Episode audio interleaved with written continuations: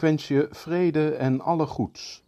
Welkom bij Fioretti, de tweewekelijkse podcast van Stadsklooster San Damiano, vandaag verzorgd door broeder Roland.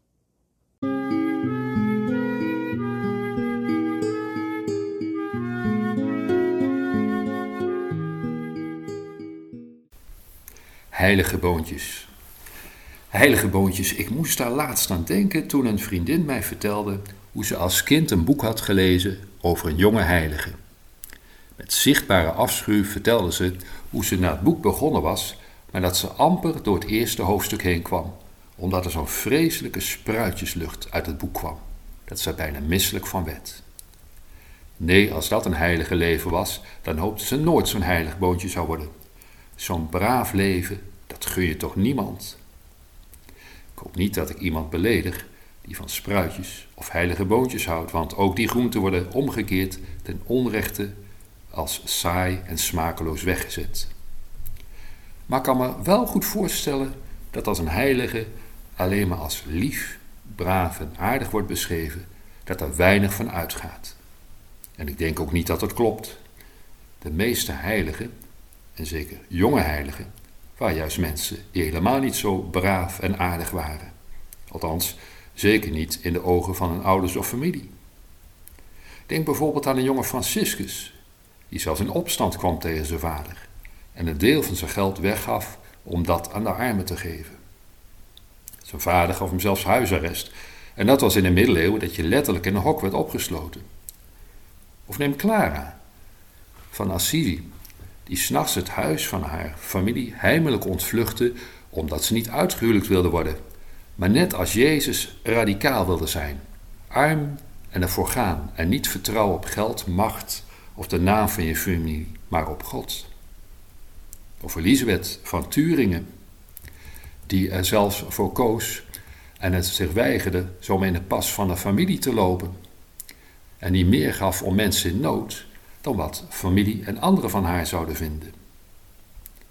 Jonge mensen die knallende ruzie met hun ouders en familie hebben gehad, omdat ze niet zomaar in de pas wilden houden. Nee, absoluut geen spruitjeslucht. Ze weigerden de wereld te accepteren die gebaseerd was op het recht van de sterkste, de machtigste, de rijkste. En het is juist dat vuur en die passie die ook Paus Franciscus zo bewondert bij jongeren. Hij zou willen dat wij dat vuur vasthouden, want dat valt niet mee. Zo vaak worden we ja, tegengehouden of ontmoedigd door dooddoeners als het is een druppel op een gloeiende plaat of oh, dat gaat wel over. De sterken krijgen toch altijd hun zin. Of het is altijd zo geweest. Of eh, denk je dat ze ook zo voor jou op zullen komen? Franciscus, Clara en Elisabeth waren jonge mensen die zich juist door niets of niemand lieten tegenhouden om hun hart te volgen. En ja, ja, pas toen ze later succesvol waren, toen werden ze door iedereen bejubeld. En toen was het alsof ze zulke brave en voorbeeldige mensen waren. En toen bleek ook dat eigenlijk veel meer mensen net als zij geloofden. En dat ze door hun leven te geven echt een verschil voor anderen hebben gemaakt. Maar dat was in het begin zeker niet in het geval. Toen moesten ze vechten tegen de bierkaai en opkomen voor waar ze zelf in geloofden. En dat ze op een eigen wijze en tegen zelfs alle dodenissen hebben moeten vechten, dat wordt wat vergeten. Als je heilig verklaard wordt, dan is ineens iedereen het altijd al met je eens geweest. Heilige boontjes, ze moesten vaak zelf hun boontjes doepen en waren vaak zeer gepeperd in wat ze dachten en ze lieten zich niet ontmoedigen, maar ze volgden de weg van hun hart. En daarmee gaven ze ook anderen de inspiratie om je hart te durven vervolgen en te geloven in een wereld waarin mensen naar elkaar omzien, waarin God in ons midden is en met ons op weg gaat.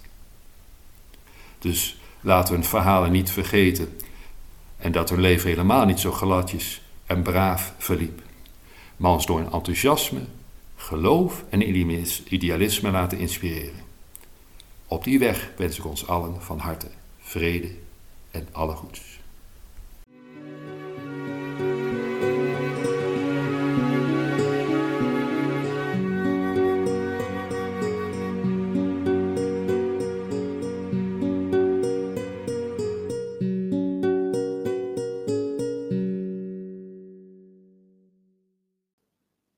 Bedankt voor het luisteren. Tot over twee weken en tot die tijd vrede en alle goeds.